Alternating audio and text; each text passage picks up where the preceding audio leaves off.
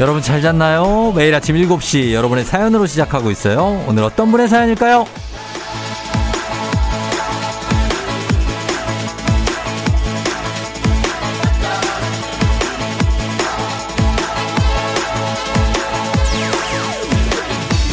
1471님, 집 앞에서 아이들한테 줄넘기랑 킥보드 가르쳐 줬네요.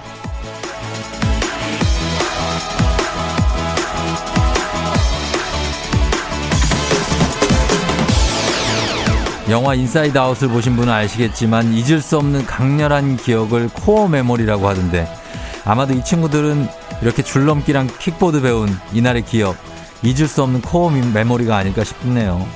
우리도 뭐 그렇잖아요. 예전에 어린 시절에 부모님하고 했던 설레고 긴장됐던 처음의 기억 잊지 못하죠. 어쩌면 그때 그 기억을 꺼내보면서 그 힘으로 또 다른 잊지 못할 기억들을 저장하면서 사는 거기도 하고요. 오늘 우리 아이들에게 어떤 잊지 못할 기억이 저장될지 기대되는 5월 5일 목요일 어린이날 당신의 morning partner 조우종의 FM 대행진입니다. 5월 5일 목요일 어린이날 KBS Cool FM 조우종 FM 댕진 오늘 첫 곡 빌리의 긴가민가요로 시작했습니다. 예, 어린이날이 드디어 찾아왔네요. 그쵸?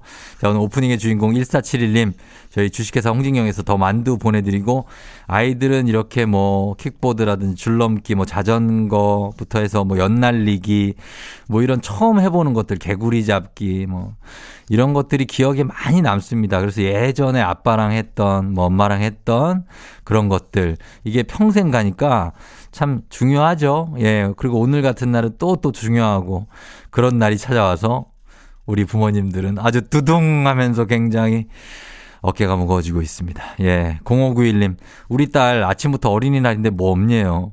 23살은 어린이 아니지 않나요? 아, 23시 어린이날 뭐 없냐. 예, 참, 그렇죠. 애들은 예, 20살이 넘어도 이렇게 애처럼 굽니다. 뭐라도 좀, 예, 이렇게 얘기하는 게 귀엽지 않습니까? 23살인데. 예. 보통 집에 없죠. 23살은 일어나 보면. 예, 그러니까 이런 거 뭐 같이 뭐 밥이라도 먹고 그러면 얼마나 즐겁습니까? 예. 0181님, 어버이날은 왜 어린이날 다음에 있는 건가요? 아들이 오늘 봐서 어린이날에 효도할지 말지를 정하겠대. 그런 게 어딨냐, 아들아! 예, 오늘 하는 거 봐서 어버이날에 하겠다고 하는 이 극악무도한, 아우, 이놈의 자식들을 내가 근데 오늘 또, 예, 잘 해줘야 또 카네이션이라도 또 몇 개 좀 가슴에 달고 그럴 수 있을 거 아닙니까? 예, 그거라도 좀 챙겨야 되죠. 그럼 오늘 여러분 잘해 주시기 바랍니다. 예. 정희루님 딸이 갖고 싶다는 장난감 아무 생각 없이 최저가로 샀는데 이거 가짜인가 봐요. 애가 받자마자 이거 아니라고 울고불고 난리가 났어. 저 어떡하죠? 아내한테 죽었습니다. 아니 왜 가짜를 어디서 팔아가지고 이 나쁜 사람 파는 사람들이 잘못이야 이거는. 예? 아, 또 찾아봐야죠. 뭐 오늘 애 손 잡고 또 나가야 돼요. 이룬 씨. 힘냅시다. 예. 오늘 그런 날 아니겠습니까? 우리 0591님, 0181님, 정일훈 씨까지 우리 다들 선물 챙겨드리면서 그러면서 저희 출발하도록 하겠습니다. 바로 행진이 단톡 가겠습니다.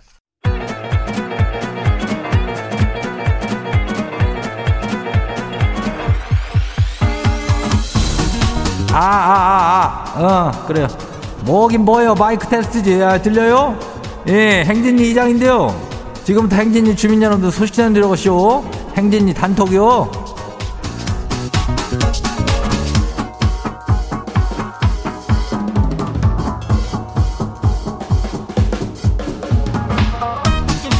예, 행진이 단톡 소식 다 들었시오, 못 들었시오?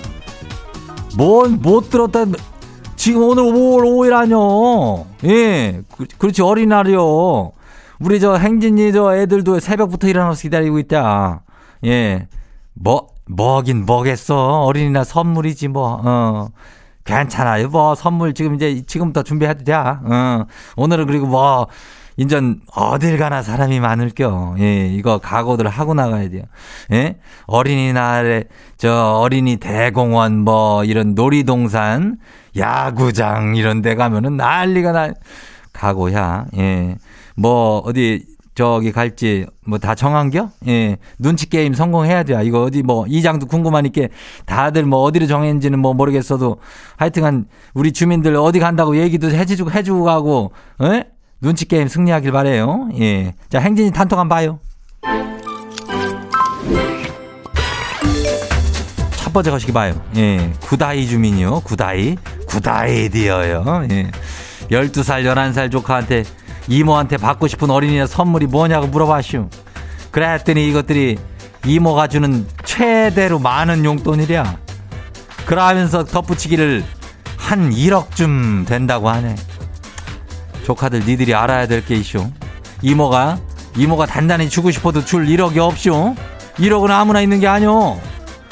요즘에 뭐 1억이다 뭐 집들이 10억이다 뭐 20억이다 이러니까 얘들이 이게 이 억이 이게 아무나 있는 줄 알았는데 이게 큰 코 다칠 줄 알아. 어? 12살 11살 밖에 안 된 이놈 아이고 그래요. 그래도 이모가 더 잘 챙겨줄 테니까 걱정하지 말라 그래요. 어, 구다이 주민이 이모로선 최고요. 구다이 디어요. 아주 그냥, 어, 다음 봐요. 두 번째 것이기요. K123563503 주민 아시, 어, 맞네. 이장님, 바깥 양반이 컨디션이 좋진 않대 가지고 평소에 좋아하던 된장찌개 끓여주려고 했쇼. 근데 이 양반이 됐다네요. 아파도 지가 끓여 먹겠대요. 아니, 자기는 맛있는 게 뭐 먹고 싶대나. 아유, 지도 요리 잘하고 싶어요. 그래요. 또 이걸 인정을 또 하니까 더 미안한 거 아니야. 요리 못한다고 인정을 하니까. 어, 남편이 요리 솜씨가 더 있는가벼. 어, 그러면 뭐 지가 끓여 먹는겨. 어, 그럼 뭐 맛있게 먹으라고 하고. 그때 뭐 딴 거라도 해야. 어, 그럼 되는겨. 그래요. 그래요. 다음 봐요. 다음 소식은요. 어, 월드 싱싱 주민 와슈. 어, 거시기. 지는 당했슈. 분명히 지난 주말에 마트 가서 유치원생 딸내미 어린이날 선물 사줬슈. 어린이날 선물 미리 사는 거라고 분명히 말했다고요. 아 근데 안 했다고 했쇼. 근데 이래 지가 갖고 어린이날이니까 선물을 다시 사달라네요. 이거는 지가 당한 거 맞죠? 이거래면은 지금 나도 좀 불안, 이장도 좀 불안한데 우리 내 나도 딸을 지난 주말에 선물을 이미 사줬단 말이요. 어? 그거 가지고 인증샷도 다 찍고 그랬는데 혹시 오늘 또 딴소리 하는 거 아니겠지?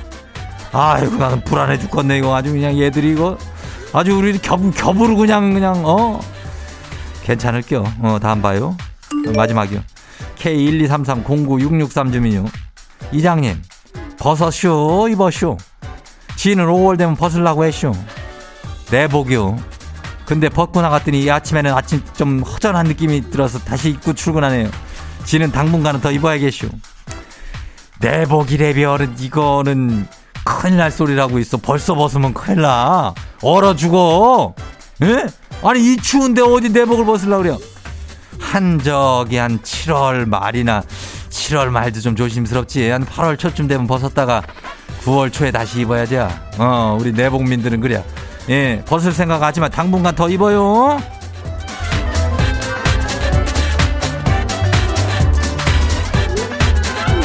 오늘 행진이 단톡에 소개된 주민 여러분께는 건강한 오리를 만나서 다양한 오리에서 오리 스테이크 세트를 갖다가 그냥 아주 거시기한 놈을 갖다가 집으로 보내줄게요. 또 어린이날이니까. 예, 행진이 단톡 내일도 열려요. 행진이 가족들한테 알려주고 싶은 정보나 소식 있으면은 행진이 단톡 요 말머리 달아가지고 보내주면 돼요. 예, 단문이 50원이, 장문이 100원이, 문자 샤퍼고 89106. 어, 그래요. 콩은 무료죠. 오늘 여기까지예요. 우리 사전에 풀펌이란 없다. 날카롭고 예리한 시선에 당신 언제 어디서나 찍기 본능이 발동한다. 구구절절한 사연보다 더 강력한 사진 한 장으로 승부한다. 인증의 민족. 오늘 인증의 민족은 어린이날 맞춤 주제로 준비했습니다. 우리 집 어린이를 소개합니다. 조우종 FM 댕진 공식 인별그램을 통해서 미리 고지를 해드렸죠. 자, DM을 통해서 많이 보내주셨는데요. 잠시 후에 음악 듣고 와서 소개해드릴게요.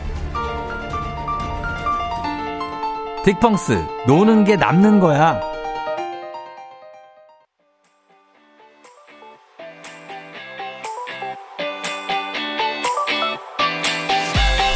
자, 오늘 인증의 민족, 우리 집 어린이를 소개합니다로 함께 합니다.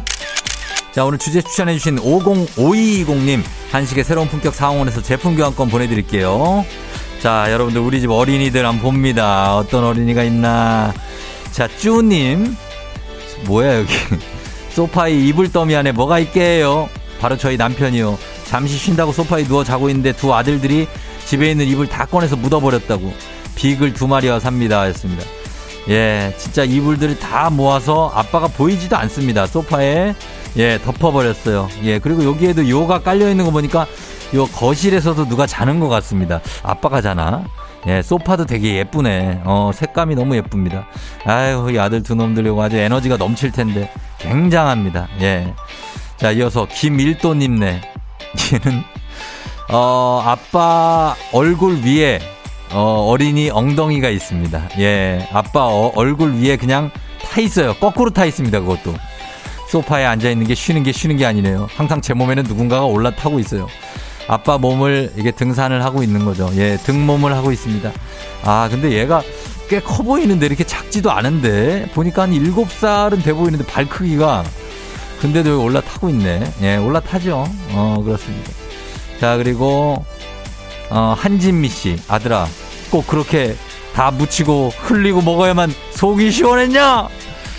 어, 아이스크림인데요. 음, 입 근처는 물론이고 옷에까지 다 묻었습니다. 이거 갈아입어야 돼요. 어디서 이렇게 먹나? 어, 다행히 집인 것 같다. 집에서 먹고 있는데 요거 얼른 씻고 와가지고 예, 또 다시 옷을 갈아입혀야 됩니다. 애들 옷은 도대체 얼마나 빨아야 되는 겁니까? 계속 빨아야 돼요. 개설이, 캐서리님. 코로나로 립스틱 바를 일이 없어 완전 새 건데 우리 아들이 이날 제 립스틱을 반이나 썼어요. 아, 요거.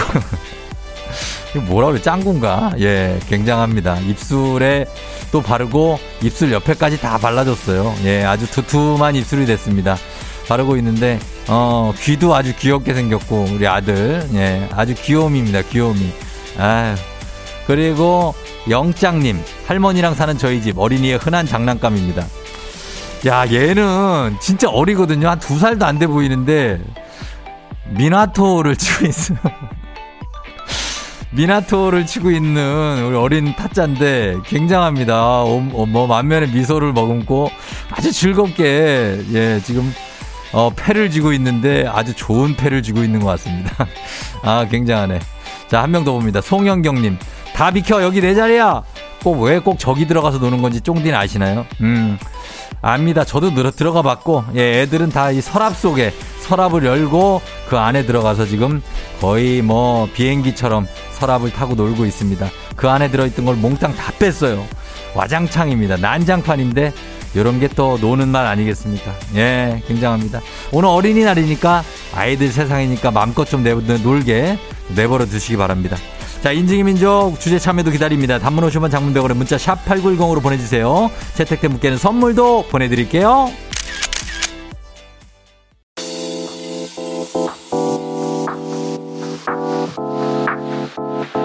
FM 대행진에서 드리는 선물입니다. 스무살 피부 울파인에서 개인용 고주파 마사지기. 수분 코팅 촉촉 헤어 유닉스에서 에어샷 U. 온가족이 즐거운 웅진 플레이 도시에서 워터파크 and 온천 스파 이용권. 당신의 일상을 새롭게 신일전자에서 UV 열풍 침구 청소기. 기능성 보관용기 데비마이어에서 그린백과 그린박스.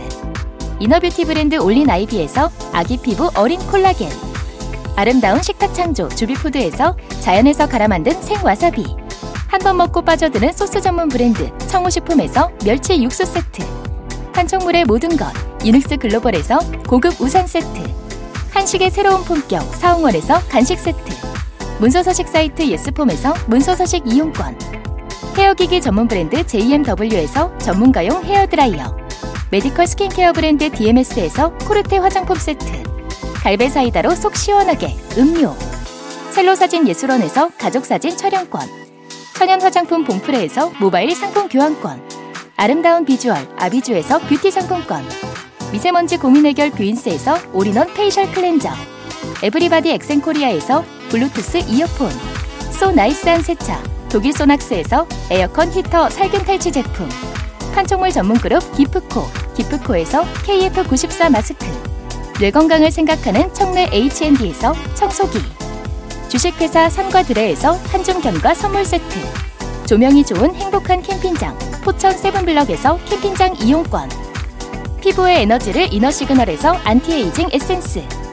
의사가 만든 베개 시가드 닥터필로에서 3종 구조 베개. 모기 물렸을 땐 버그 바이트 띵에서 모기침 제거기. 하남 동네 복국에서 밀키트 복요리 3종 세트 몽뜨 화덕피자에서 피자 3종 세트 제부도 해상 케이블카 서해랑에서 2인 탑승권을 드립니다.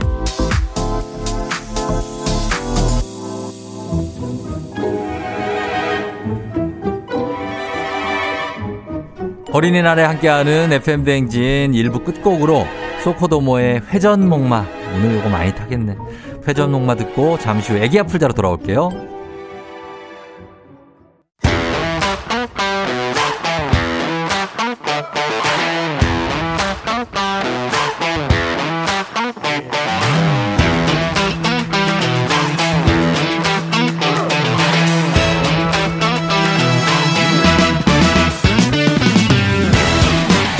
학연 지원만큼 사회를 좀 먹는 것이 없죠. 하지만 바로 지금 여기 FM 댕진에서만큼 예외입니다.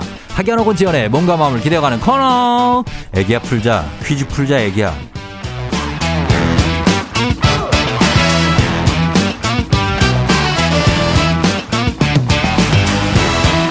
학연 지원의 숟가락 살짝 얹어보는 코너입니다. 애기야 풀자 동네 퀴즈 센스 있는 여성들의 이너케어 브랜드 정관장 화이락 이너제틱과 함께합니다. 자, 학교의 명예를 걸고 도전하는 참가자, 이 참가자와 같은 학교 혹은 같은 동네에서 학교를 나왔다면 응원의 문자 보내주시면 됩니다. 자, 응원해주신 분들도 선물 나가요. 자, 오늘은 5382님인데 요즘 걷기 챌린지 하고 있어서 25만 보 채우려고 나갈 준비 중. 전화 주세요. 쫑디 하셨습니다. 25만 보 걸어봅니다. 아, 25만 보를 걸을 수가 있는 만보입니까, 이게? 예, 정말 엄청만한 만보네. 걸어봅니다. 여보세요? 여보세요? 여보세요? 예. 여보세요? 난이도와 10만 원 상당의 선물을 거린 초등 문제, 난이도 중 12만 원 상당의 선물을 거린 중학교 문제, 난이도 상 15만 원 상당의 선물을 거린 고등학교 문제, 어떤 거 푸시겠습니까? 고등학교 문제요. 고등학교 문제를 선택해 주셨습니다. 자, 어느 고등학교 나오신 누구신가요? 저 서울시 금천구에 동일여고 나온 네. 금보입니다. 동일여고 나온 네, 금보예요. 금, 금보가 뭐예요? 금보. 금보요? 저 금보란데. 아, 예. 아, 그래, 금보. 금보였어요. 예, 네. 금보님, 동일여고 나왔어요? 네. 동일여고는 꽤 유명하죠, 여기는. 네. 어, 아, 아시네요? 역사도 오래됐고, 그럼요. 네, 맞아요. 금천, 지금 금천구죠? 네, 맞아요. 어, 금천구에 동일여고 알죠. 예. 네. 자, 동일여고 분들의 응원 받으면서 우리 금보님, 네. 예, 뭐 하고 있었어요? 저 이제 네. 이제 운동하러 나가려고 어, 요즘에 25만 보 걷기 챌린지 하고 있거든요. 예, 예. 그래서 이제 나가려고 준비하고 아니, 있어요. 25만 보를 어떻게 걸어요? 예? 한달 동안 걷는 거예요. 한 달 동안. 하루에 몇 보 걸어야 돼요, 그러면? 그럼 이제 주말에는 쉰다고 생각하고 예, 예, 예. 하루에 만보 정도 걸으면 한 달이면. 아, 하루에 네. 만 보? 네 네. 아, 그 만 보는 진짜 많은 거 아니에요, 이거? 많아요. 거의 한, 네. 한 시간 반? 한 시간 시간? 반? 네. 아. 거의 막 한 5, 6km 걸어야 되나 보구나. 맞아요. 몇 킬로인지는 모르겠어요. 몇 킬로인지 모르고. 네. 지금 왜, 지금도 걷고 있어요? 네, 이제 나와 가지고, 네. 여기 옆에 같이 사는 선배 만나가지고, 어. 아, 만났어요? 네. 같이 어. 듣거든요, 아침에. 아, 그래요? 예, 예. 네. 그래가지고, 네. 어, 좋아요, 좋아요. 자, 그러면은 선배 언니랑 같이 선배 언니하고 문제 한번 풀어봐요. 네. 예, 자, 준, 준비됐죠? 네. 자, 나갑니다. 문제 드립니다. 고등학교 1학년 한문 문제입니다. 관포지교란 춘추시대 제나라의 관중과 포숙처럼 가깝고 돈독한 친구 사이를 가리키죠. 자, 여기서 문제입니다. 이것은 미국의 인기 드라마로 흔히 미드 입문용이라고 불리는데요. 뉴욕 맨해튼에 사는 친구들의 삶과 우정을 다룬 영어학원에서도 많이 보여주는 이 시트콤의 제목은 무엇일까요? 객관식입니다. 네. 1번 새 친구, 2번 프렌즈, 3번 사랑과 우정 사이, 2번, 프렌즈! 2번 프렌즈요. 네. 자, 2번 프렌즈 근본님의 선택 2번 정답입니다. 예, 좀. 잘 맞췄어요. 네. 예, 이런 거 알고 있나 봐요, 이거를. 네, 보진 않았는데, 그냥 듣기만 했었는데, 네. 새 친구는 한국 드라마인 것 같고, 어, 맞아요, 맞아요. 아, 그러면은 우리 근본님 한 네? 91년생 정도 돼요? 90? 어, 어, 90이에요. 90이에요. 어떻게 하셨어요? 아, 프렌즈를 안 봤다는 거에서 유출을 했어요. 나. 예, 그럼 한 90, 91 정도 될 것 같아서. 네, 맞아요. 어, 그렇구나. 그래요. 네. 그리고 지금 이제 요즘에 어, 주로 낙이 걷는 거예요. 낙이요? 네, 낙이 아니, 뭐예요? 먹는 거고요. 먹는 거. 네. 어, 뭘 좋아하는데요? 뭘 먹어요, 주로? 저 닭발. 닭발. 닭발 맛있죠? 닭발 진짜 좋아해가지고요. 네. 네. 닭발 그거 맛- 매운 양념 해가지고 이렇게 오도독 네. 오도독. 맞아요. 아, 너무 국물 맛있지. 예, 네. 너무 맛있지. 비닐 장갑 끼고. 네. 아, 주먹밥에. 주먹밥, 주먹밥이 있어야 돼. 그렇죠. 계란찜도. 아, 계란찜 서비스로 주나? 아, 그러니까. 네. 그렇게 먹어야 됩니다. 어, 일단 먹고 또 걷고 그러니까 괜찮아요. 예. 자, 네. 그럼 두 번째 문제도 한번 슬슬 가볼게요. 네. 예, 자, 우리 사회 학연전 답하였지만 여기서만큼 학연전 중요합니다. 동네 친구랑 보너스 퀴즈. 자, 참여하고 계신 금보님과 같은 동네 학교 출신들 응원 문자 보내주세요. 금천구에 동일여고를 졸업했습니다. 단문 50원, 장문 100원의 정보 이용료들은 샵8910. 자, 이 퀴즈 성공하시면 귀본 선물에다 15만원 상당의 유산균 얹어드리고요. 그리고 동네 출신 청취자분들 모바일 커피 쿠폰 드리도록 하겠습니다. 준비됐습니까? 네. 자, 문제 드립니다. 고등학교 2학년 경제 문제입니다. 이것은 기업의 경쟁력을 끌어올리기 위한 방법의 일환인데요. 복제나 모방과는 다른 개념으로 타사의 장 단점을 분석해서 자사의 제품을 한층 더 업그레이드 하는 겁니다. 오늘날 모든 산업 분야에서 활용되고 있는 이것은 무엇일까요? 영어 네 글자입니다. 벤치마킹이요. 예? 맞나? 벤치마킹. 아닌가? 배- 다시 한번 정확하게. 주세요, 힌트. 힌트. 예? 벤치마킹 힌트. 아니 뭐 힌트를 줘요 벤치마킹이에요. 어, 자. 벤치마킹 하겠습니다. 벤치마킹 네. 선배 언니도 확실하대요? 네. 벤치마킹. 맞아, 맞아. 맞아. 벤치마킹 정답입니다. 벤치마킹. 아 완벽하게 두 문제 다 성공했네요. 네, 너무 좋아요. 예, 그래 잘 맞췄어요. 선물을. 어, 아니 어린이날 선물이고 네. 예 그리고 선물 보내드리고 우리, 우리 금보님이 네. 실력으로 잘 맞힌 거예요. 감사합니다. 예, 그 25만 보를 네. 걷기 challenge 하면은 뭐가 있어요? 그거 하면? 아, 네, 그게 화성시에서 진행하는 사업인데, 예, 어, 한 달 동안 25만 보를 채우면 어. 지역 화폐로 만 원을 충전해줘요. 아, 만 원을? 네. 아, 그래서 만 원 벌라고? 아, 그건 아니고 이제 건강해지려고 하는데, 뭐 예. 일석이조. 아, 그러네. 아이고. 진짜 나 건강, 나 운동도 하는데 네. 돈까지 주니까. 네, 맞아요. 아, 좋다. 그래요. 잘 하시고. 예, 네. 그리고 우리 선배 언니하고는 맨날 같이 놀아요? 네. 어, 오늘은 뭐 하려고요, 이제? 네? 뭐 하는데, 이제 뭐 할 거예요, 오늘은? 이제 걸어, 일단 걸으러 가고, 아, 닭발 먹으러 갈까? 어, 걷고 나서 또 닭발 챌린지? 네. 그래요. 닭발 많이 먹고, 네. 맛있는 거 많이 먹고, 건강 잘 챙겨요. 네, 맞아요. 어, 직장도 요즘에- 다니죠? 직장 다니는 거죠? 네, 맞아요. 직장 선배예요. 어, 그러니까 직장 다니니까 네. 서로 서로 건강 챙기면서 잘 다녀요. 네. 예, 쫑디한테 혹시 하고 싶은 얘기 한마디만 하세요, 끝으로. 예. 선배님 한마디 하실래요? 아, 요즘에 저 진짜 걷기 하면서 어, 예. 출근 시간이 길거든. 한 시간 정도 걷거든요. 출근할 때 어. 오막 돌아서 가끔 아침에. 네, 네, 네. 근데 그때마다 잘 듣고 있어가지고 네. 쫑디도 항상 감기 조심하시고 어. 오래오래 즐겁게 진행해 주세요. 그래요, 그래요. 고마워요. 예. 네. 그래요, 들어가요. 안녕. 안녕. 네. 자, 예, 두 분이 선배 회사 선후배라는데 되게 사이 좋네. 예. 잘 풀고 가셨습니다. 예, 금천구의 동일여고를 빛내줬고 동일여고 응원해 주신 분들도 다들 감사합니다. 저희가 수첨해서 선물 갈게요. 자, 바로 다음 문제로 넘어가도록 하겠습니다. FM댕진 가족 중에서 5세에서 9세까지 어린이라면 누구나 참여 가능한 559 노래 퀴즈. 자, 오늘 어린이날을 맞아서 특별히 오랜만에 만납니다. 9세가 되셨습니다. 우리 이파랑 어린이. 아, 벌써 어, 세월이 또 이렇게 흘러서 9세, 7세 때 저희가 주로 만났는데 이제 9세가 돼서 예, 만나겠습니다. 오늘 노래 퀴즈 불러줬는데 파랑 어린이 여러분 노래 듣고 노래 제목을 보내주시면 되겠습니다. 정답자 10분 추첨해서 선물 드립니다. 짧은 걸 50원, 긴 건 100원, 문자 샵 8910, 콩은 무료입니다. 자, 파랑이 잘 지냈나요? 나와주세요. 울퉁불퉁 멋진 몸에 어, 빨간 옷을 입고. 그렇지. 달콤 향내 풍기는 멋쟁이 토마토. 나는야 주스 될 거야. 나는야 케찹 될 거야. 아 요거 같은데. 예 많이 들어봤던 노래입니다. 자 요거 다시 한번 들어보도록 하겠습니다. 자 파랑이가 다시 한번 들려줍니다. 파랑아. 나는야 주스 될 거야 꿀꺽 나는야 케첩 될 거야 찍 나는야 춤을 출 거야 헤이 먹는 토마토 토마토 예, 요거 뭐 이제 부모님들 오고오고 부모님들 계시면 요 문제 잘 맞힐 수 있습니다. 자, 이 노래 여러분 제목 보내 주세요. 짧은 걸 50원, 긴 건 100원 문자 샵 8910 콩은 무료입니다. 자, 저희 음악 듣고 와서 정답 발표할게요. YG 패밀리 멋쟁이 신사. YG 패밀리의 멋쟁이 신사 듣고 왔습니다. 자, 오늘 노래 퀴즈. 오늘 이파랑 어린이가 불러준 이 노래 정답 확인합니다. 오늘 정답 뭐죠? 울퉁불퉁 멋진 몸에 빰빰빰. 빨간 옷을 입고 새콤달콤 멋쟁이 토마토, 토마토 토마토. 나는야 하! 주스 될 거야 꿀꺽. 나는야 케첩 될 거야 찍. 나는야 춤을 출 거야. 묻는 토마토 토마토 예, 이 노래. 아, 굉장히 좋은 노래. 명곡이에요.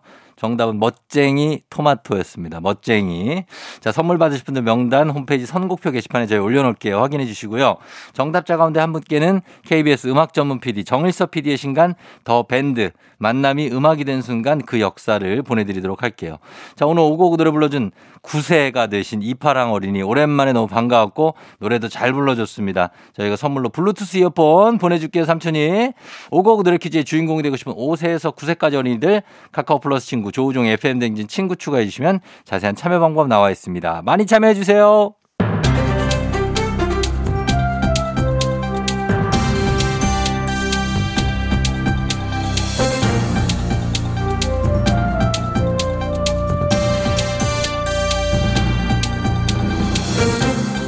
안윤상의 빅마우스 저는 손석회입니다.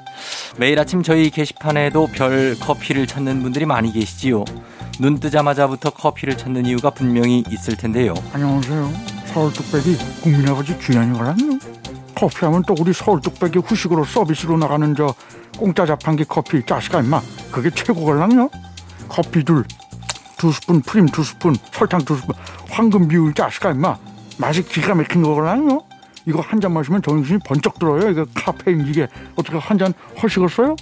저는 아메리카노를 좋아하지요. 허세 커피를 드시는 분이구만. 허세가 아니고 저는 깔끔한 걸 좋아하는 거지요. 누가 아메리카노가 깔끔한 맛이래 자식아 임마 이탈리아 사람들이 들으면 기겁할 소리라고 서 쓴 맛이야 쓴맛 허세 말고는 그 쓴 걸 마실 이유가 없는 거랑요 아니지요, 있지요. 커피는 허세 아니고 수혈인데요. 커피 수혈이란 말이 괜히 있는 게 아니지요. 커피는 마시는 게 아니라 수혈하는 건데요. 피곤해서 텐션이 떨어질 때 커피를 수혈하고 나면 바로 텐션이 올라가지요. 자식아 임마 그건 저 착각이야 임마 자식아.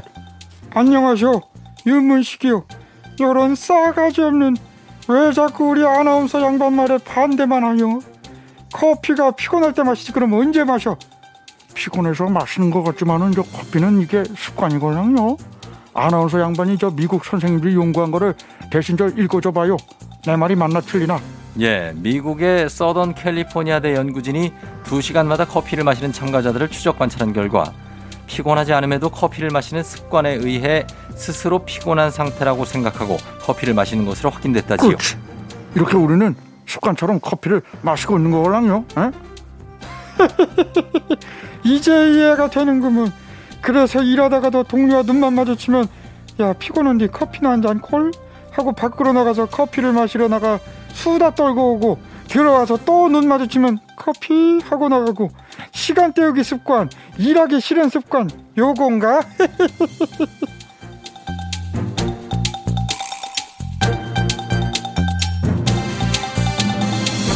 다음 소식입니다.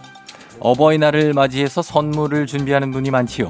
선물 구매 전 몇 가지 확인해야 할 게 있는데요. 아, 아, 아, 봉골레 하나. 아, 여기 진짜 오랜만에 나오네요, 저. 예. 안녕하세요, 이성균입니다. 아, 진짜 선물 구매 전에 꼭 확인해야 돼요. 엄마가 원하는 선물이 뭔지 안 물어보고 사면 아, 이걸 꼭 왜 사니? 야, 집에 있어. 아이, 내 스타일 아니야. 아, 잔소리 폭탄. 지겨! 꼭 뭐 갖고 싶은지 물어보고 확인을 해야 된다. 알겠나? 네. 뭐 물론 부모님의 의사와 마음을 확인하는 것도 필요하지요. 하지만 더 중요한 건 안다고 안다고 필요 없다고 해도 필요한 거 선물 사지 말라고 한다고 안 사면 안 돼요 알아 현금과 선물을 여는 세트 예, 맞습니다. 그것도 중요하지요. 하지만 또 어버이날 선물로 건강기능식품 구매하시는 분들은 꼭 포장 겉면에 건강기능식품 문구와 인정 도안이 있는지 해외 제품은 국내 사용 금지된 성분이 없는지 건강기능식품 정보 포털에서 확인이 필요하지요. 뭐 하지요. 끝. 예. 아 그게 끝. 아니 건강기능식품 상자 안에 현금 봉투 넣었는지 그걸 확인해야지. 아 그거 없으면 부모님 진짜 엄청 실망하신다니까. 2부 끝곡 듣고 올게요. 클래식 마법의 성. You're rocking with the DJ. DJ 조종의 FM. 어머나 벌써 8시 어쩌지 벌써 8시네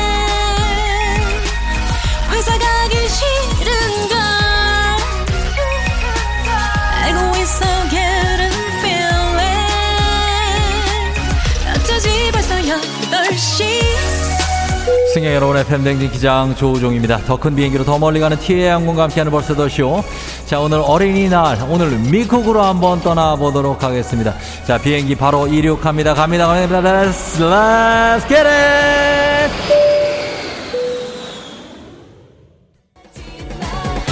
아, 예요, 김은영님, 여섯 살 딸이 자꾸 오빠가 갖고 싶대요. 동생은 어떻게 노력해보겠다는데 오빠는 엄마가 어떻게 해야 되지? 오빠를 지금 가질 수는 없잖니, 은영아. 자, 은영아, 오빠는 아니고 동생을 한번 준비해 보시겠다고 하는구나. 예, 힘내시기 바랍니다. 1184님, 오랜만에 늦잠 좀 자나 했더니 엄마가 대청소한다고 이 아침부터 냉장고 옮기고 장롱 옮기고 난리도 아니에요. 대청소는 왜 꼭 오늘 하셔야 되나요? 어머니! 어머니 왜 그러시는 거예요? 김은영님, 1184님 더 선물 챙겨 드립니다. Let's get it! 아허 박근호님 우리 다 팽수가 자기 집에 놀러 오는 게 소원이래요. 팽수가 놀러 와야 되는 거예요. 우종 씨가 변장해서 와주시면 안 될까요? 팽수가 키가 2m가 되는데 제가 지금 이- 키가 150 정도밖에 되지 않기 때문에 불가능할 것 같습니다. 근호씨 근호씨가 한번 해보시는 건 어떨까요? 2902님 나이 들었나봐요. 까톡을 자꾸 소리 내면서 치게 돼요. 부장 이 방금 뭐 뭐래 회사에서 이걸 입으로 말하면서 친다니까요. 요요요. 아 2902님 요거 심각합니다. 요거 해결하셔야 됩니다. 왜 입으로 그걸 말을 하면서 칩니다 몰래 치셔야죠? 말을 하시면 안 됩니다. 박근호 씨 2902님 둘 다 선물 챙겨 드립니다. 컴온! 1818님 비상 비상. 어린이날 선물이 다음 주 월요일에나 도착한대요. 대체 뭐라고 변명을 해야 될까요? 아, 내가 뭐라고 그랬습니까? 그래서 미리미리 주문을 하라고 그랬지 지난주에 미리 사주든가 했었어야 되는데 이거 대폭망입니다. 큰일 났습니다. 1818님 비상입니다. 번호도 왜 1818입니까? 예? 비상 비상. 9528님 아내가 지난달에 차 앞문을 시원하게 긁어 오더니 오늘은 차 뒷문을 시원하게 긁어 왔네요. 안 다치면 됐다고 했지만 속이 아주 그냥 터질 것 같아요. 꼭 내 차 끌고 가야 속이 시원했냐? 예, 괜찮습니다. 앞문 뒷문 이번엔 옆문 긁을 차례인데 제발 좀 차를 좀 잘 좀 좀 부탁드린다고 말씀을 드려주십시오. 1818님, 9518님도 1818, 9518 선물 나갑니다.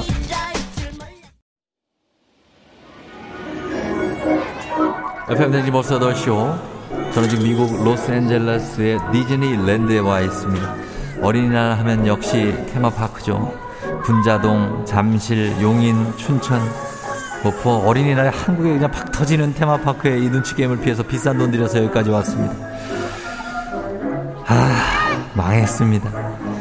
코로나와 관련된 각종 규제가 풀린 이곳 세계 각지에서 몰려든 관광객으로 정말 정말 발 디딜 틈조차 없이 그냥 막 붐빕니다. 앱으로 놀이기구 예약을 할 수 있다고 해서 들어왔는데 처음 탈 수 있는 놀이기구가 아직도 2시간 기다려야 돼. 그냥 한국에 있을 거 그랬습니다. 왜 와가지고 여기 심지어 햇살이 너무 뜨거워가지고 좀 여기 익을 것 같습니다. 선크림도 안 갖고 왔는데. 하지만 오늘은 어린이날 기쁜 마음으로 즐기고 가보도록 하겠습니다. 코로나 시대 여행을 떠나지 못하는 영 청취자들 위한 여행제 ASMR 오늘도 내일도 원하는 곳을 안전하게 모시도록 하겠습니다. thank you very 감사하면서 아 오늘도 LA에서 잘 것 같습니다. 아 너무 좋습니다. 조종의 FM 대행진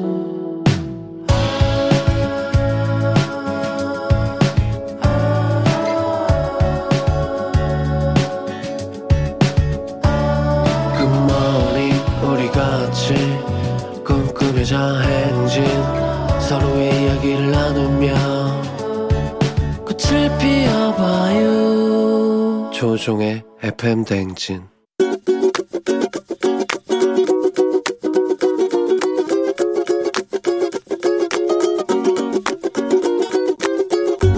저는 4살, 2살 두 아이를 키우고 있는 워킹맘인데 신랑은 하루도 쉬는 날 없이 매일 일하는 자영업자예요. 좀 쉬는 날을 일주일에 한 번이라도 가져라. 그 쉬는 날 아이들하고 시간도 보내고 우리 부부도 같이 시간을 좀 보냈으면 좋겠다 하는데 남편은 또 남편 입장대로 바쁘고 또 직원들 관리도 해야 돼서 쉴 수가 없다고 얘기를 매일 하네요. 자기 말로는 본인이 있는 거랑 없는 거랑 이제 차이가 크다고 하니까 쉬어도 쉬는 것 같지 않고 스트레스를 받고 그래서 매일 쉬지를 못하고 있는 그런 실정입니다. 지금 이제 4살, 2살 아이들을 키우고 있는데 지금이 정말 너무 예쁘고 하루하루 다르게 정말 부쩍 커가는데 그런 시간들을 많이 보내지 못하고 놓치고 있는 것 같아서 너무 아쉬워요. 오빠 제발 일주일에 한 번이라도 쉬면서 아이들이랑 같이 시간도 보내고 부부끼리도 좀 보낼 수 있는 그런 시간이 있었으면 좋겠어. 오빠도 그렇게 쉬지 않고 매일매일 일하면 그 스트레스 풀 데가 없잖아. 이제 또 5월은 가정의 달이니까 5월부터라도 일주일에 한 번씩 쉬면서 가족끼리 그렇게 시간을 좀 보내보는 거 어떨까? 제발 부탁이야. 빌리어 코스티의 쉬고 싶어 듣고 왔습니다. 자, 오늘은 워킹맘 윤미진님께서 자영업자 남편에게 남편이 자영업을 하다 보니까 쉬는 날이 없이 일하고 그러다 보니까 스트레스 풀 곳이 없고 아주 뭐 네, 두 살, 네 살 아이들은 정말 하루가 다르게 커가는데 아, 이 모습을 놓치는 게 아쉽다. 예, 그래서 5월이라도 한 하루만이라도 쉬는 날 정해서 좀 시간을 보냈으면 좋겠다는데 이거 좋은 겁니다. 하루라도 시간을 정해가지고 어, 아빠도 이렇게 아이들하고 시간을 작정하고 빼서 하다 보면 자영업이 사실 뭐 물론 하루 쉬면 하루 매상 나가는 거 압니다. 아는데 이것도 더 소중하거든요. 또 아이들하고 보내는 이 시간도. 그러니까 이거 보내보시면 알 거예요. 예, 그래서 한번 보내보고 아빠가 직접 느끼면 어, 본인이 또, 아, 이런 시간이 소중하구나 하실 겁니다. 꼭 정하세요. 예. 매일 아침 FM댕진 가족들의 생생한 목소리를 담아주는 유고원 리포터 오늘도 고맙고, 우리 자영업 하시는 분들 다 파이팅 힘내시기 바랍니다. 예. 자, 저희는 간추린 모닝뉴스로 넘어갑니다.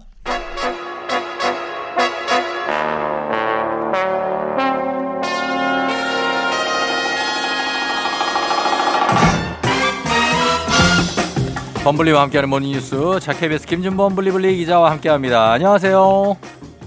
네 안녕하세요. 예, 자 오늘 이제 어린이날이거든요. 네 그렇죠. 비, 상이에요 비상. 예?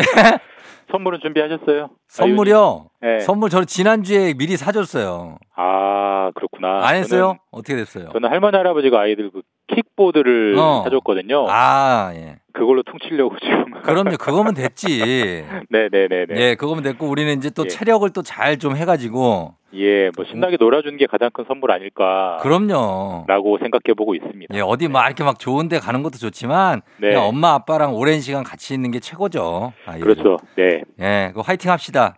알겠습니다. 오늘도 한번 열심히 네. 해보겠습니다. 열심히 달려야 되고 자 오늘 첫 소식 그래서 어린이날 소식인데 이번 어, 어린이날이 더 특별합니다. 100주년이라고요. 네, 100주년. 이제 네. 어린이날이 벌써 100살이 됐다고 합니다. 예. 어린이날 하면은 누가 떠오르세요? 어린이날 하면 이제 소파 방정환 예, 선생님이죠. 맞습니다. 소파 방정환 선생님이 어린이날을 만들었다고 하잖아요. 예. 이게 이제 그 1919년에 3.1 운동이 3.1 운동을 하고 나서 음. 아, 어린 아이들에게도 예. 민족 정신을 좀 심어줘야겠다. 그 취지로 음. 이제 방정환 선생님들 포함해서 일본에 유학가 있던 그런 학- 유학생들이 예. 어린이날을 처음 만들자라고 이제 뜻을 모았고 그게 네. 1923년이 처음 어린이날이라고 합니다. 음. 올해가 2022년이니까 100년. 딱 100번째 예. 어린이날이 오늘인 겁니다. 아, 그렇습니다. 그래서 어린이날이 지금까지 이제 굳건히 자리를 잡고 있는데 근데 어린이날이 처음에는 5월 5일이 아니었다고요? 예, 5월 1일, 1일이었답니다. 아, 그래요? 1923년에는 5월 1일에 어린이날을 했고, 음. 1923년부터 24, 25, 26년까지는 5월 1일에 쭉 했고요. 예. 1927년부터는 5월의 첫 번째 일요일. 아하. 보통 미국이 이제 그런 식으로 네. 국경일 정하잖아요. 그렇죠. 런 식으로 5월의 첫 번째 일요일로 쭉 했는데 예.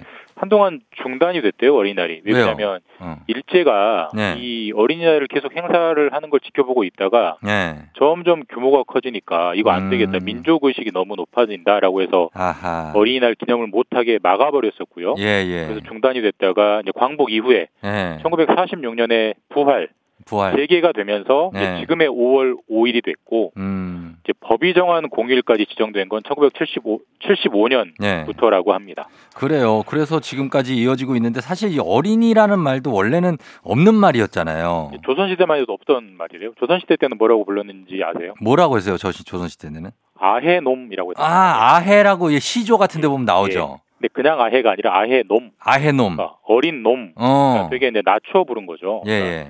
어린 아이들은 낮은 사람, 예. 또 어른만큼은 되지 않는 사람 이- 이런 게 이제 아- 말에 녹아 있었던 건데 그렇죠. 이제 방정환 선생님이 어린이날이란을 만들면서 어린이란 말 자체를 음. 사실 우리가 무슨 무슨 이 이게 이제 무슨 무슨 하는 사람, 뭐 네, 무슨 무슨 그렇죠. 하는 분 이런 뜻이잖아요. 예. 그러니까 어린 분이라는 뜻으로 아. 어린이라는 말을 만들었다고. 이제 그 말에는 그만큼 이제 어리더라도 예. 보호하고 존중해 주자라는 뜻이 녹아 있는 거죠. 아, 그러니까 뭐 지은이, 역근이처럼 어린이. 맞습니다. 네. 아, 요렇게 해 갖고 예전처럼 뭐 아그야, 얼라야 뭐 이렇게 하면 안 된다는 건데. 맞습니다. 낮춰 부르지 말자 이런 뜻이죠. 그렇죠. 그리고 높인 뜻인데 근데 요즘에 사실 이제 어린이 합성에서 정말 많은 정말 폭포수처럼 많은 그 신조어가 나오잖아요. 예, 예, 예. 그래서 막 헬리니, 주리니, 요리니, 테리니 막 이렇게 나오는데 요게 좀 안 맞는 거죠. 그러니까 그, 뜻- 그 뜻에 맞춰 보자면 네. 지금 뭐 헬린이 뭐 주린이 이게 사실 이제 헬스 초보, 네. 주식 초보 그렇죠. 못하는 사람 이걸 마, 뭐 녹이는 거잖아요. 음, 그러니까 네네. 어린이는 뭔가를 잘 못하는 사람이다라고 바꿔 쓰는 거니까 음, 어린이라는 그렇죠. 말이 원래 그 조어의 취지에 안 맞는 거고 예, 예. 사실 이건 제가 볼 때 누구보다도 방송사들이 우선 반성해야 되는 거예요. 사실 아. 이 말을 가장 많이 쓰는 게 방송이잖아요. 맞아요. 이런 말을 네. 좀 쓰지 말자라고 어, 논의들이 나오고 있고 실제로 그제 네. 인권위도 국가인권위원회도 공식 보도 자료를 내서 그런 네. 말은 어린이에 대한 인권 침해다 차별을 조장하니까 음. 주린이라고 하지 말고 네. 주식 초보자 음. 헬린이라고 하지 말고 헬스 초보자라고 하자 이런 보도 자료까지 냈으니까 예. 저희도 좀 주의를 해야 될 것 같습니다. 공감합니다. 저도 이제 사연이 들어오면 저도 아무 생각 없이 그냥 뭐 이렇게 헬리니 뭐 무슨 리니 이런 거 예. 했는데 그게 좀 이렇게 어폐가 있다는 생각은 들었었거든요. 사실 저도 이제 재밌는 말이라고 해서 몇 번 썼는데 네. 이말 들으니까 쓰면 안 되겠더라고요. 그러네요. 예. 그거를 저희가 어른들이 좀 생각을 하겠고. 그리고 네. 또 어린이들이 요즘에 웬만한 어른보다 더 바쁘지 않습니까? 그렇죠. 예. 네. 그 실태를 잘 드러내는 조사 결과가 나왔다고요. 예, 그러니까 이거 뭐 중고등학생은 뭐 입시 때문에 말할 것도 없고 음. 일단 초등학생 고학년, 예. 4학년, 5학년, 6학년 예. 우리 나이로 치면 11살, 12살, 13살이잖아요. 그렇죠. 이 학생들한테 설문조사를 했는데 뭘 물어봤냐면 예.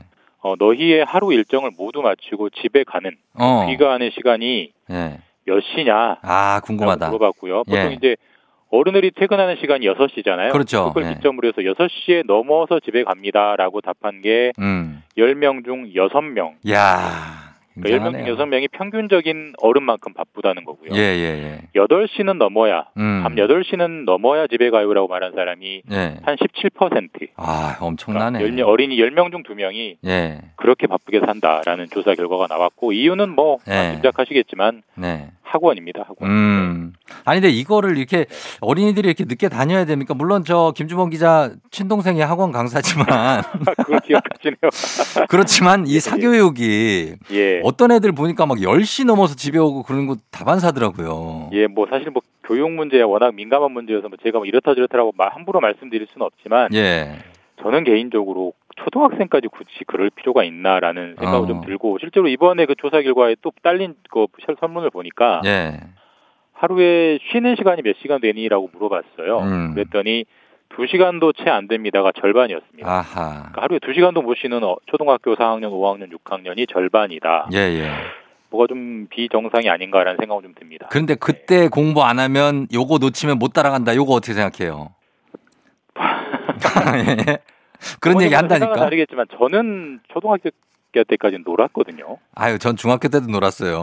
중학교 때부터 공부했는데 굳이 아유. 뭐또 그렇게 말하면 아 요즘 그건 옛날 얘기고 요즘은 다르다 그래요. 저도 함부로는 말은 못 하겠습니다. 그러니까 예 알겠습니다. 예. 자 그리고 하나만 더 보겠습니다. 곧 이제 어 문재인 대통령이 퇴임하는데 예. 그 문재인 대통령이 키우던 그 강아지 있지 않습니까?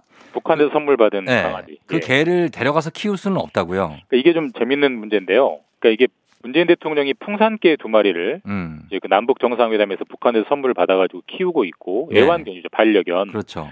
지금 청와대에서 키우고 있는데 이제 청와대에서 나가야 되니까 음. 그 강아지 두 마리 이제 개죠 개 개두 예. 마리를 당연히 사저로 데려가는 게 상식적인데 뭐 그렇죠. 반려견이니까 예. 못 데려간다고 합니다. 이유는 아.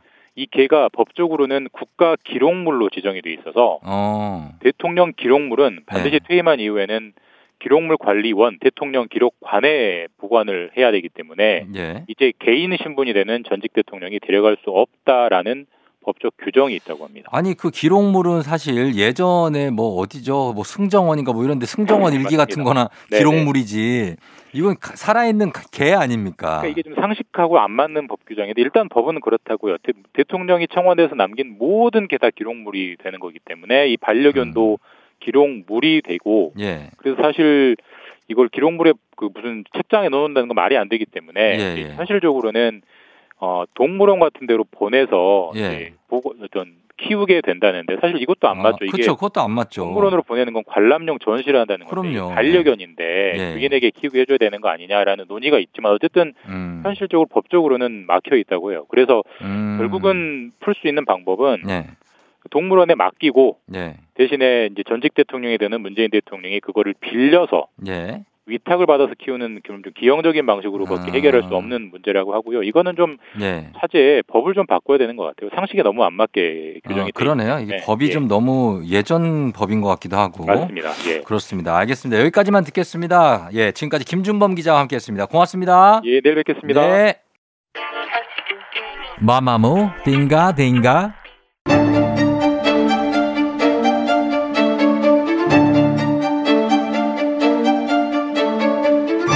가계부를 쓰는 남자. 임장 다니는 게 취미인 남자. 열일하는 이 세상 모든 부자 지망생들 모두 다 여기로 부자의 세계.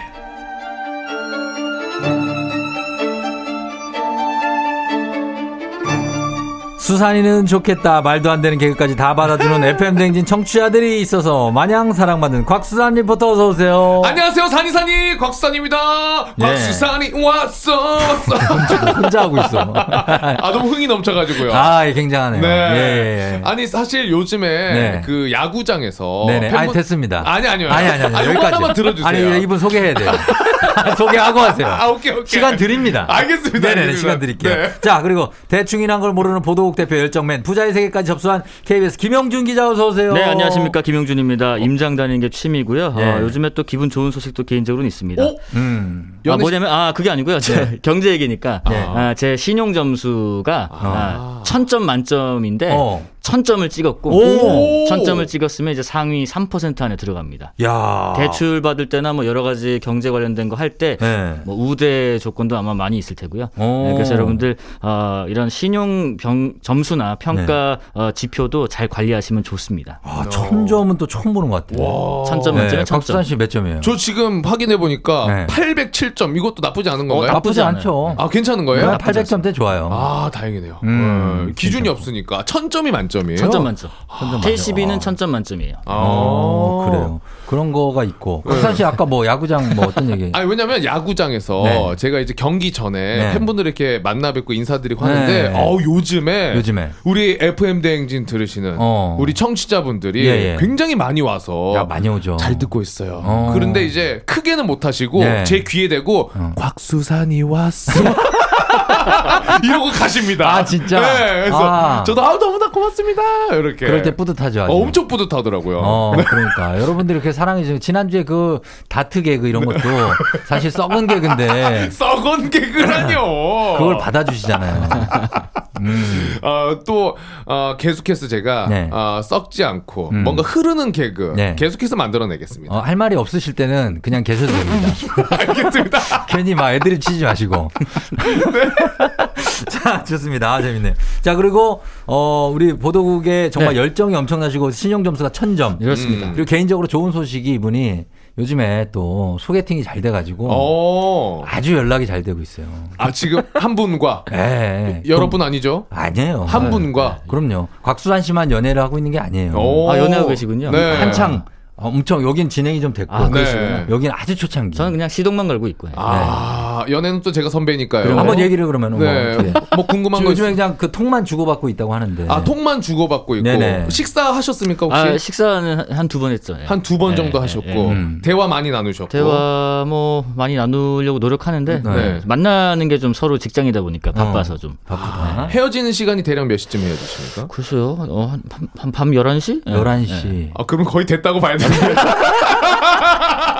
아, 뭔 시간이 왜요? 아 시간이 모든 걸 얘기해 줍니다. 11시까지 같이 지낼 정도면 네. 되게 사이가 돈독하다. 네. 아. 경, 제 얘기하러 온 걸로 알고 있는데 자꾸 아, 자꾸 요즘 저희 그냥 네, 오- 그래요? 오, 프닝이라 그냥 아, 네네. 어, 좀 땀나네, 약간 또 신변 잡기를. 좀 얘기하고 알겠습니다. 근황 같은 거좀 네. 여쭤보고. 네. 계속해서 이 라디오만 오면 자꾸 제 연애 얘기를 하는 것 같아서 좀 아, 죄송합니다. 그래도 여기 말고는 할 얘기 할 데가 없잖아요. 아니 굳이 안 해도 어디서 되는데 해? 아니 안 해도 되는데 자꾸 말씀을 시키시니까 안 해도 된다고요? 아, 아까 그냥- 신용 점수 얘기도 안 해도 돼요. 그거 왜 한 거예요? 알겠습니다. 같은 네. 네. 그 개념으로 아, 이해하겠습니다. 그런 네. 개념으로 알겠습니다. 자, 오늘 아유. 어, 두 분과 함께 갑니다. 우리 각수산 리포터 그리고 KBS 김용준 기자와 함께 음. 어, 부자의 세계에서 사실 이제 김용준 기자는 뭐 부동산에도 관심이 많고 네, 네. 취미가 임장이라고. 그렇습니다. 어, 심심할 때 네. 어, 뭐 하니 뭐 취미 이런 거 있잖아요. 음. 뭐 그냥 뭐 누워 있다 뭐뭐 여러 가지 취미 많으신데 예. 집 보러 가요 그냥. 어. 네. 뭐 어. 오피스텔도 마찬가지고 아파트도 그렇고 어. 땅도 예전엔 좀 보러 다녔는데 땅도? 땅, 네, 땅도 이제 원정 다니면서 보러 다녔는데 오. 그때 임장 다니면 재밌어요. 어, 그거를 재밌어요. 부동산 가서 음. 직접 보여달라고 해서 가서 봐요? 아, 미리 이제 얘기를 하고 진짜? 네, 얘기를 해서 요런 요런 거 매물 지금 남아 있나요? 하면은 그거랑 몇 개 있어요. 그러면은 그거랑 두 개만 좀 보러 갈게요. 하면 오. 이제 가서 오. 이제 집 보러 다닌 거죠. 아, 이런 게 바로 부자의 세계, 부자에 가까워지는 지름길이에요. 그러니까요. 아 근데 그러다가 마음에 들면은 구매도 하세요? 그럼요. 저는 지금 제가 갖고 있죠. 예. 뭐, 뭐를? 집을. 예. 집을? 예. 야. 야 무슨 물건. 사듯이. 큰일이다. 이런 분이 있다. 야. 네, 이렇게 임장 가서, 어, 이거, 이거 좀 보여주세요. 어, 저 요거 할게요. 오.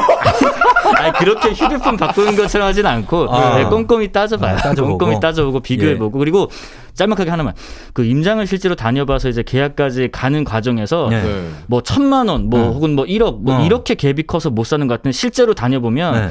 뭐 한 150, 어. 뭐 180, 뭐 200 얼마 요 간극을 집주인하고 못 줄여서 아, 깎고 내- 막 그러는 예, 거. 그 별거 아닌 돈으로 음. 계약이 되고 안 되고 그런 경우가 많아요. 네. 그래서 어. 생각보다 임장을 다녀보면 야 진짜 이거 별거 아닌 그래요. 아, 물론 몇, 몇백도 큰 돈이지만 네. 집 집값에 비하면 음. 정말 몇 백만 원 차이, 몇 십만 원 차이로 이게 되고 안 되고 있구나. 왜냐면 어. 그 사이에 어떤 집 보러 온 사람이 내가 해서 계약금 내버리면 그, 그 사람 거거든요. 끝이죠. 그러니까 음. 별거 아닌 정말 소액의 차이로 집이 내게 되고 안 되고 하는 데 그럴 때는 실망하지 마시고 미련 버리시고요. 나랑 인연이 아닌 집이었다 생각하시면 돼요. 어. 딱 떨어지게 맞는 그런 집이 분명히 있습니다. 어. 대신 조건은 많이 다녀보셔야 눈이 트이는 거죠. 아 실제로 네. 그러면은 저도 이사를 계획하고, 계획하고 있는데 있죠. 네. 그러려면 확실히 많이 봐야 좋은 거예요. 많이 보고 많이 봐야죠. 세 가지.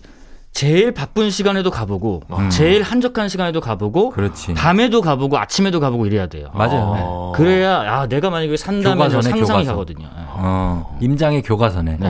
어. 어. 근데 거기 세입자분이 계시면 싸움 나는 거 아니에요? 왜요, 아침에도 가고 저녁에도 가고 어, 아. 잘안 보여주는 데도 있어요. 그쵸. 네, 그런 거 참고하셔서. 아, 좀 참고 잘 해가지고 그렇습니다. 네. 예. 자, 아, 그러면 네. 이제 네. 드디어 본론으로 한번 들어가 보도록 하겠습니다. 자, 네. 오늘 부자의 세계 어, 김용준 기자와 함께하는 시간은 첫 시간인데 어떤 거 준비하고 있습니까? 아, 오늘은 요즘에 좀 많이 나오는 얘기를 하나 갖고 와봤습니다. 음. 아, 체감이 안 되실 수도 있는데 그래도 꼭 알아야 되는 거. 네. 인플레이션 관련된 얘기인데요. 아, 인플레이션 중요하죠. 인플레이션. 요즘에 그 연일 언론 보도나 이제 여러 가지 분석에서 몇십 년 만에 인플레이션 최고치 그리고 음. 뭐 기대 인플레이션이 또 몇 년 만에 최대다. 음. 그다음에 전쟁이 얘기 나오다 갑자기 또 인플레이션 얘기로 넘어가고 그렇죠. 이런 분석과 보도가 좀 쏟아지고 있어서 오늘 은 이 대체 인플레이션이 뭐고 음. 그게 나랑 뭔 상관인지 뭐 음. 이런 얘기 좀 해보면 어떨까 합니다. 음, 알겠습니다. 네. 예, 인플레이션 말하자면 이제 시중에 돈이 계속 풀리면서 음. 뭐 화폐 가치가 떨어지고 사실 예를 들어 내가 예전에는 천 원이면 샀던 거를 네. 100만 원을 줘야 살 수 있는 어. 아니면 뭐 10만 원을 줘야 살 수 있는 오. 그렇게 가치가 바- 달라지는 거예요. 음, 과자 한 봉지에 10만 원.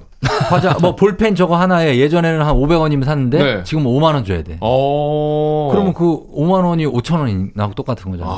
그렇게 되는 건데 이게 왜 최근 들어서 인플레이션이 점점 더 심해지고 있는 겁니까? 아, 이제 크게 네 가지 요인이 있는데요. 일단 첫 번째는 노동 시장이 좀 바뀌고 있다. 음. 그러니까 옛날에 1980년대 이후에 그 중국에서 특히 네. 구공산권 국가들에서 대거 비교적 음. 저싼 임금의 노동력. 노동자들이 네. 그런 분들이 이제 몰리다 보니까 생산 비용이 그만큼 절감이 됐었어요. 그러니까 음. 물건 값이 좀 싸졌고 네. 그러다 보니까 그때는 인플레이션의 반대, 디플레이션 효과가 있었는데 어. 이 구조가 최근에 깨졌습니다. 네. 무슨 말이냐면 그런 나라들도 저임금의 나라들도 노동 가능한 인구가 많이 줄어들었어요. 음.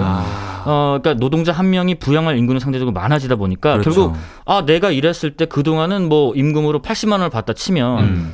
이제는 내가 하는 역할이나 가치가 커지니까 또 내가 부양해야 될 식구도 많아지니까 네. 비용도 그렇고. 나 더 줘. 음. 나 음. 150만 원 정도는 줘야지 이래. 뭐 음. 이렇게 좀 올라가 버리는 거죠. 네. 그러다 보니까 이제 자연스럽게 이게 또 물가 상승에 영향으로 또 미치게 되는 거고 아. 노동비와 임금이 상승하다 보니까 음. 그게 일단 첫 번째 이유입니다. 그렇죠. 음. 아 그러니까 이게 인플레이션이면은 네. 그 노동을 제공을 하면은 어. 어. 쨌든 예를 들어 월급, 월급. 이것도 올라간다는 거잖아요. 네네네. 아 월급이 올라가는 것도 있지만 네. 물건 가격이 올라가죠. 이게 물건 가격. 수요와 공급이 있는데 네. 예, 수요가 많아지면은 공급이 많이 들어가는데 공급이 얼마 안 돼. 아 그러면은- 사고 싶은데 없어. 어, 그러면 더 비싸게 살게요, 제가. 그쵸. 이러면서 이제 인플레가 오는 거죠. 아. 결국 이제 인플레이션은 물가가 계속 오른다 이렇게 이해하시면 쉬워요. 물가가 계속 네, 오른다. 그냥 잠깐 오르는 게 아니라 계속 오른다. 끝날 줄을 모르게 오른다. 아 그것 때문에. 예. 그렇죠. 근데 이제 그게 코로나 영향도 굉장히 컸다고도 볼 수 있어요. 네, 이게 사실 어, 우리가 생각지 못했던 변수를 지금 2년 넘게 맞이했던 건데 네. 코로나 변수가 굉장히 컸습니다. 네. 일단 세계적으로 방역 정책을 세우다 보면 거리두기 정책이 좀 심화가 됐잖아요. 음. 그러다 보니까 곳곳에서 우리도 그랬죠. 폐업이 말이죠, 상권이. 맞아요. 그러면 이제 결국 시중 경제에 엄청난 타격이 오고 음. 이를 만회하기 위해서 아까 돈이 시중이 많아진다 했죠. 그러니까 음. 정부에서 뭐 우리 따지면 방역 지원금 음, 여러 가지 뭐 그렇죠. 생계 보조금 이런 게 막 뿌려지는 거죠. 음. 그러면 이제 여기에다가 방역 때문에 이제 생산 기지나 항구 같은 데도 수출 수, 입하는데 네. 여기도 이제 폐쇄가 같이. 폐쇄되고. 그러면 여기에 엎친 데 겹친 격으로 음. 공급에도 문제가 생기니까 그렇죠. 결국 또 품귀 현상이 일어나고. 음. 그러니까 이렇게 도는 시중에 많이 도는데 소비 욕구도 올라가는데 음. 실제로 물건은 많이 없는 뭐 이런 상황이 오다 보니까 폭발적으로 또 수요가 증가해서 음. 인플레이션이 아까 제가 정의한 대로 시중의 화폐가 늘었다는 것 음. 그리고 소비 수요가 증가했다는 것 이게 네. 플러스가 되면 결국 인플레이션이 유발의 효과가 커지는 겁니다. 그렇죠. 아. 예. 그렇게 우리가 근데 또 예측할 수 있는 상황이 있는 반면에 음, 네. 이렇게 러시아 우크라이나 전쟁 같은 음, 그쵸. 예측하지 못한 이런 돌발 상황이 발생하는데 여기가 저희가 러시아 우크라이나는 또 제가 또 지역 지리 또 쫑대 아닙니까? 어, 그 잘하시잖아요. 여기가 네. 세계 최대의 곡창지대입니다. 그래서 우크라이나가? 곡물, 우크라이나, 러시아 이쪽 다. 아, 다. 그래서 곡물 재배가 엄청나게 이루어지고 여기서 다 수출을 하는데 음. 이게 안 되니까 네. 곡물 가격 올라가죠. 그리고 여기에 그 가스관 있죠, 송유관. 네. 기름이 나. 아. 근데 그거를 또 이게 못 팔고. 그래서 기름값이 또 올라가. 올라가지. 아. 그러다 보니까 여러 여기저기서 도미노처럼 이제 휘청휘청 하는 거죠. 네. 네. 어. 그렇지 않습니까? 정확하게 지적하셨습니다. 그 음. 이게 또 세 번째 요인인데 지금 앞서 말씀드린 그런 물가 상승 요인에 플러스 말씀하신 그 송유관도 있지만 거기 러시아는 또 천연가스가 엄청 음, 많이 나오는 맞아요. 곳이에요. 우크라이나도 비- 마찬가지고 음. 특히 이제 어, 수입 원유의 30% 가스 같은 경우는 40% 넘게 음. 러시아의 어, 러시아산을 유럽에서 의존하고 있는 그렇죠. 상황이다 보니까 절대적이었죠. 근데 네. 이거를 최근에 끊어버렸어요. 전쟁 때문에 음. 공급 안 할 거야. 너네 미국 편 들잖아. 너네 우크라이나 편 들잖아 하면서 그러면 어떻게 돼요? 어쨌든 써야 되니까 음. 다른 나라의 것들 주로 미국산 가스나 미국산 원유 것을 원유들을 그만큼 더 끌고 와야 되니까 네. 값은 더 오르겠죠. 미국도 많이 팔리다 보니까 어, 그러면 더, 돈더 내, 돈 더 내 이렇게 되고, 되고요. 음. 근데 그게 유럽만 귀해지고 하는 게 아니라 우리나라도 마찬가지 영향을 받겠죠. 그렇죠. 네. 그러다 보니까 어, 원유 가격이 상승하고 가스 가격이 상승하는 것도 우리한테 미친 영향이 있고 또 하나 아까 말씀하신 곡물. 음. 이 러시아도 러시아인데 우크라이나도 밀이나 옥수수 이거를 재배하는 게 세계에서 한 40% 정도 돼요. 음. 굉장히 많은 비중을 차지하다 보니까 곡물 가격도 같이 치솟고 그리고 이제 마지막에 어, 또 하나 요인이 최근에 중국이 코로나를 좀 잡겠다고 상하이나 뭐 등지를 이제 봉쇄를. 많이 했잖아요. 네. 그러다 보니까 공급망이 더욱 더 불확실, 불확실해지는 경향이 지금 나타나고 있습니다. 아, 그것 때문에. 네네. 근데 이제 인플레이션 이야기를 하고 있는데 제가 뉴스를 요즘 보면은 네네. 네. 기대 인플레이션이라는 이야기도 많이 나와요. 뭐 요것도 잡아야 된다. 어, 뭐 어디 기대는 거예요. 좀 이렇게 좀 의지하고 싶을 때. 뭐 그럴 때가 있잖아요, 사람이. 기대 어, 좀, 어, 인플레이션요. 좀 기대고 싶을 때. 리논미. 아, 아, 장이력이 굉장히? 좋네요. 저 아, 생각지도 못했습니다. 이런 거 쑥쑥 들어갑니다. 야, 거의 네. 지난주 제 다 트급이에요. 아, 다트급이죠. 예, 기대 인플레이션 이거 뭡니까? 예, 제가 다음번에 이런 애드립에도 좀 대응할 네. 수 있도록 네. 좀 풀어서 올게요. 지금 그러니까 좀 진지하게 괜찮아요. 준비했었는데 알겠습니다. 네네네네. 일단 기대 인플레이션 그렇게 이제 기대고 싶은 마음도 있으시겠지만은 네. 아, 지금 이제 벌어지고 있는 앞서 말씀드린 그 현상들, 인플레이션 현상들 말고 야 이런 거면 앞으로도 음. 계속 되겠네, 계속 될 수 있겠네라고 예상되는. 그래서 음. 기대 인플레이션의 다른 말은 예상 인플레이션이라고 하기도 해요. 아, 기대 심리 같은 거. 예, 예. 아. 앞으로도 그럴 것이다. 그러니까 예를 들면 지금 라면 값이 막 올라요. 여러 네. 가지 뭐 요- 요인 때문에 뭐 어. 예를 들어 최근에 뭐 팜유가 중단되면서 맞아, 맞아. 어, 기름값이 오르면 결국 라면도 튀겨야 된단 말이에요. 그러면 그렇지. 어쩔 수 없이 라면 값이 만약에 올랐다. 어라? 어. 지금 이렇게 올라?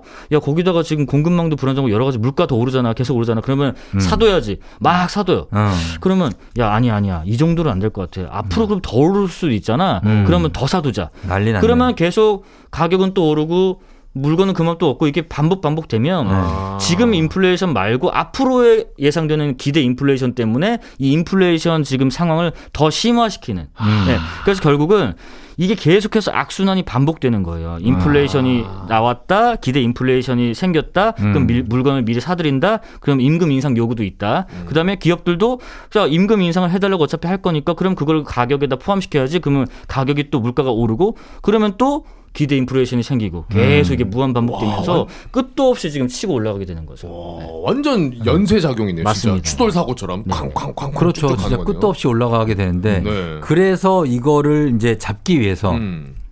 뭐 우리는 한국은행 그리고 미국은 중앙은행 이제 연준 있지 않습니까? 네. 거기에서 계속해서 이제 금리를 올려가지고 음. 요 돈을 좀 다시 걷어들이려고 하는 거죠. 맞습니다. 그 네. 지금 인플레이션을 잡기 위한 도구 중에서 하나가 지금 말씀하신 금리라는 카드가 있어요. 그러니까 네. 금리를 올리면 어떻게 될까 좀 상상을 해보면, 그러니까 예를 들면 시중에 은행에 예적금 하실 때 네. 요즘에 뭐 적은 데는 뭐1.1% 아주 금리가 낮은 데도 음, 있고, 네. 그다음에 특판으로 뭐 3점대, 4점대 뭐 단기적으로 하는 데도 있고 해요. 그러면 네.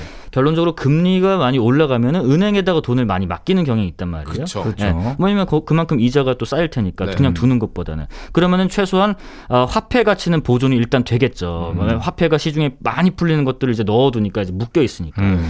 그러면은 금리를 물론 올릴 때는 물가 상승률보다 높아야 돼요. 왜냐면 금리가 더 높이 올라가 있어야 내가 두는 보관하는 게 이득이니까. 음, 그렇죠. 그러니까 물가보다 더 많이 금리를 올려야 돼요. 그래서 그러면 그 금리를 어떻게 올리냐? 음. 어, 이 오늘 내일 중에 열리는 이제 FOMC 연방 공개 시장 위원회 연준에서 회의가 음. 있는데 음. 이때 기준 금리를 통상 한 0.5 정도씩 올려요. 근데 음. 이거를 이번에는 아마 더블 혹은 트리플 정도로 올릴 수도 있어요. 그거를 요즘 용어로 big step이라고 하는데 그렇죠. 두배 이상 올릴 것 같아요. 그러면은 두 배 이상 올리면 우리나라는 가만히 있을까요? 미국의 금리는 전 세계에 영향을 미치기 때문에 네. 음. 우리나라 금리도 자연스럽게 올라갈 수밖에 없습니다. 그래서 음. 만약에 미 연준에서 어, 두배 이상의 big step으로 올리면 음. 우리나라 마찬가지 그 금리 영향을 받아서 금리를 또 올리게 될 거고 어. 그러면 이제 물가 상승률보다 더 오르게 되면 어, 많이 저 어, 은행에다 저축을 하겠지만은 단점은 또 있어요. 금리가 올라가면 기존에 이제 대출 받으신 분들 네. 특히나 요즘에 뭐 영끌족 음. 그다음에 비투족 이런 분들은 네. 변동 금리. 그렇죠. 그 금리도 같이 올라가기 때문에 내가 갚아 나가야 될 이자까지 같이 올라가요. 그래서 네.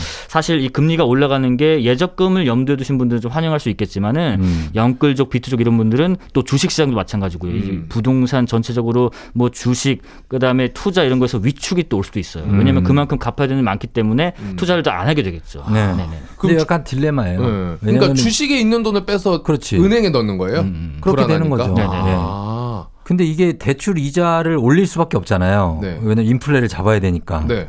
근데 그러면 이제 사람들이 또 돈을 안 써요. 음. 안 쓰죠. 이자 갚느라고. 와. 어, 그러다 보면 또 경제 상황이 또 변해. 맞습니다. 네, 그래서 그런 거를 잘 조절해서 음. 관리하는 게 뭐 금융 어, 정책인데 그렇습니다. 이게 쉽진 않아요, 그렇죠? 쉽진 않아서 네. 사실 이제 당국에서도 기준을 맞추는 층이 있어요. 음. 주로 이제 중산층이나 저소득층인데 음. 왜냐면 뭐 간단하잖아요. 돈이 많은 분들은 뭐 금리가 뭐 얼마나 뭐 오르고 한들 예. 뭐큰뭐 네, 타격이 네. 없는데 이 정말 한 달에 월급쟁이들 뭐 네. 1, 20만 원 차이 이거 굉장히 큰 거거든요. 1년으로 그렇죠. 따지면 네. 그러다 보니까 이 중상층 분들이 버틸 수 있는 정도 음. 그 수준이 어딘가를 철저하게 지금 따져보고 있어요. 물가를 관리하는 이 당국에서는 그래서 네. 금리가 아무리 빅스텝을 올라갔더라도 한국은행에서는 요 정도 하는 게 맞겠다. 왜냐면 너무 갑자기 큰 타격이면 안 되니까 음. 천천히 어, 올리는 것도 있고 음. 그래서 이제 어, 일해서 보는 돈은 매달 똑같은데 이렇게 물가가 계속 오르다 보니까 실제로 쓸수 있는 돈이 줄어드는 셈이고 네. 그렇죠. 그게 이제 체- 크게 체감이 되는 거고 그래서 인플레이션을 이렇게도 표현합니다. 소리 없는 세금. 음. 내가 버는 건 똑같은데 나가는 돈은 점점 더 많아지는 거예요. 아, 접니다, 바로. 가만히 있는데도 네. 네, 네. 그렇다 보니까 중산층과 저소득층을 잡 지 못하면 안정시키지 못하면 결국에 사회 양극화가 더 심해지게 되는 거죠. 음. 그러면 이제 결국에 위기 관리를 할 때 어느 층을 보느냐, 중산층이 버틸 수 있는가 이런 음. 부분들을 상당히 면밀하게 검토를 하고 또 해야 되는 게 음. 경제 당국의 입장입니다. 음. 최근에 보니까 그 물가 상승률이 네. 뭐4.8뭐 이렇게 넘어가면서 예전에 경제 위기 때 이후에 최고라고. 네, 네.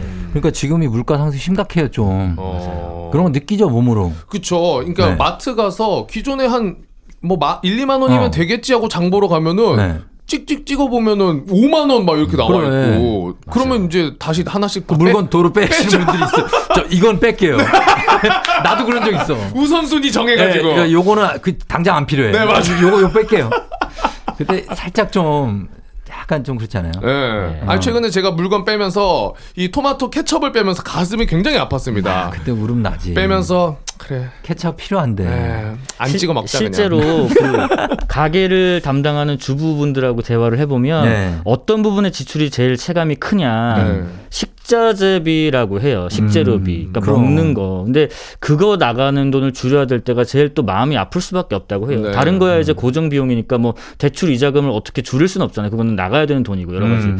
근데 이제 여러 가지 공과금도 이제 뭐 허리띠 졸라매면 에너지 절약도 할 수 있는데 음. 이 먹는 거에 대한 식재료비가 체감이 굉장히 크고 아까 말씀하신 거 하나 빼게 된단 말이에요. 그렇죠. 근데 그거를 막상 어 우리 뭐 아이들 또 남편 뭐 이렇게 아이들이 뭐못 챙기려면 빼지. 예, 예. 아, 그쵸. 그래서 그렇지. 생활 물가, 장바구니 물가가 사실 이렇게 인플레이션 상황에서는 체감 타격이 제일 큰 곳이 뭐 장바구니 물가입니다. 맞습니다. 제가 최근에 집에 잠시 다녀왔거든요. 음. 네. 어. 근데 어머님이 이제 김밥을 싸주시는데 네. 아, 아버지께서 어. 계란값이 너무 달걀 값이 너무 비싸가지고 어. 달걀을 안 사왔다. 아. 그래서 김밥에 네. 달걀 없이 싸시더라고요. 아 그래요. 어. 그리고 튀김 좀 해달라 그랬더니 튀김은 절대 안 된다. 네. 지금 식용유 값이 너무 비싸다. 아 기름이 없다. 네. 그래서 어. 이제 합의점이 전으로 갑니다. 전. 아, 튀김보다 좀 기름이 덜 들어가는. 아. 아, 진짜 실제로 그렇게 타격이 좀 있더라고요. 맞아요. 식용유 값은 특히나 그 일반 가정도 가정인데 네. 왜그 드럼통처럼 파는 거 있잖아요. 식당에 뭐 네. 중식당이나 있죠. 예, 그리고 꽈배기 파는 데도 마찬가지고 네. 그런 곳에서 이 드럼통 몇 개 예를 들면 나 다섯 개 정도를 샀다면 지금은 세 개밖에 못 산대요. 혹은 음. 다섯 개를 사고 꽈배기 값이나 아, 뭐 짜장면 값을 올릴 수밖에 없는 거고. 음. 네, 네. 이, 오히려 그런 식당 영업하시는 분들이 이 식용유 사태에 대해서는 더 어, 피해가 크시죠 지금. 네. 그렇습니다. 예, 그래서 저희가 어, 여러분들이 이 인플레에 대해서 어느 정도는 대충 개념을 잡고 음. 그리고 준비하고 있어야 앞으로도 계속해서 인플레 상황이 펼쳐질 테니까 네. 예, 아, 알고 계셔야 할 것 같아서 오늘 주제로 준비를 했습니다. 자, 오늘 김영준 기자 그리고 곽수산 리포터 고맙습니다. 안녕히 가세요. 감사합니다. 감사합니다. 고맙습니다. 사랑한다 말하고 조종의 팬댕진 어린이날 함께했습니다. 자 오늘 여기까지고 끝곡으로 어, 알렉스 피처링의 김동률의 아이처럼 전해드릴 테니까요. 여러분도 오늘은 여러분도 함께 아이가 돼서 아이의 마음을 읽어주실 수 있는 그런 어린이날 됐으면 좋겠습니다. 오늘도 골든벨 울리는 어린이날 되시길 바랄게요.